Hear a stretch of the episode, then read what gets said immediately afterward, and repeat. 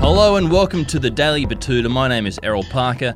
Today's article has the headline, Country lad living in inner city share house keeps getting told off for leaving the front door unlocked, by Monty Benefica.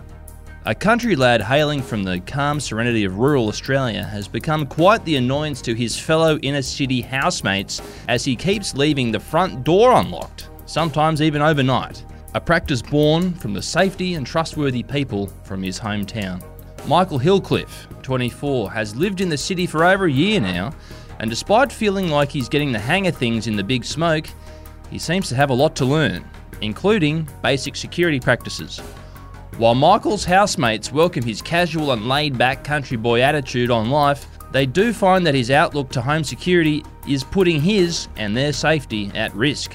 Although Michael has been reminded dozens of times to lock the front door, he continues to insist it's not a big deal. Oh mate, they all complain about me leaving the door open, but has there ever been a robbery here? No. I'm from the country. I like people being able to pop by at any notice. The wind, on my hair, on my face, on my cheeks. It's great for ventilation also. I'm not locking the doors.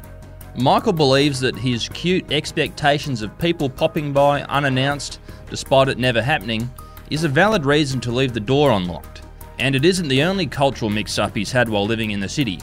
Michael has been known to strike up conversation with strangers from all walks of life, from his commute to work on the bus to walking home from the pub. Yeah, people in the city really aren't that chatty at all. Back home, when you get on the bus, you're usually with people you know. Over here, when I try and talk to people on the bus, they either ignore me or they get up and switch seats. I don't get it. It's fucking rude. Nonetheless, Michael remains steadfast in his commitment to creating a country-like atmosphere in the big smoke, whether or not his housemates or strangers on the bus get it. My name is Errol Parker. Talk to you tomorrow.